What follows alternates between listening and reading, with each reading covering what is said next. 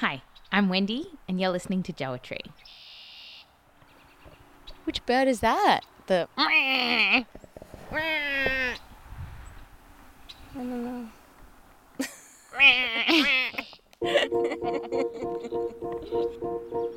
What's your name? Carrie. Why did you pick this poem? Picked this poem because when I moved to Maine, um, I was introduced to the poet Mary Oliver, and I feel like she sees nature in such a just delightful way, and she kind of helps me just feel con- that sense of contentment and joy in the world. But I think Joe's spirit, like, I think you'll like this one.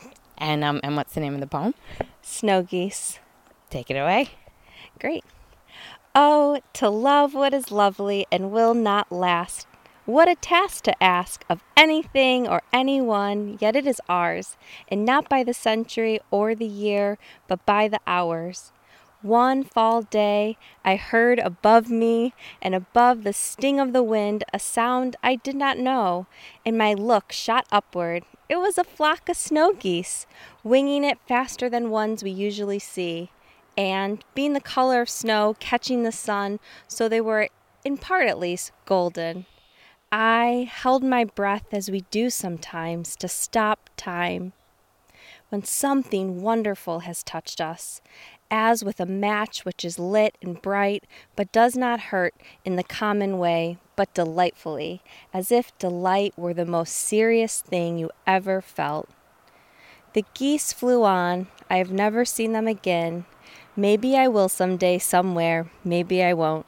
It doesn't matter. What matters is that when I saw them, I saw them, as through the veil, secretly, joyfully, clearly. Mary Oliver. Oh, that's lovely. Which do you have a favorite part in it, or like some words that particularly speak to you? I just love that. I love this idea that delight being the most serious thing you've ever felt. And then just those moments you have when you feel like you're really seeing the world for what it is. So, how it ends, seeing them clearly as they are, um, and appreciating just the, you know, earth as it is and its beauty. Oh, I do love that. But delightfully, as if delight were the most serious thing you ever felt. That's such a lovely sentiment. Yeah, we often take like our stronger, harder emotions so seriously, but it's fun to take, you know, these more joyful emotions with the same amount of seriousness. So that that part it makes me smile. Have you seen a snow geese before? Yeah, definitely. Um, I don't think I've had this moment that Mary Oliver is speaking to, where they catch that golden hue. But I've seen snow geese in winter flying off, and they essentially disappear, and that is was equally as magical. What does the snow geese look like versus the geese that are in New York? Oh, just that they're all all white. Oh. Yeah. So the fact that like the sun was playing on them was what was so beautiful. So these like golden rods flying away. And I, I think I saw that after I've read this poem, so I was very excited.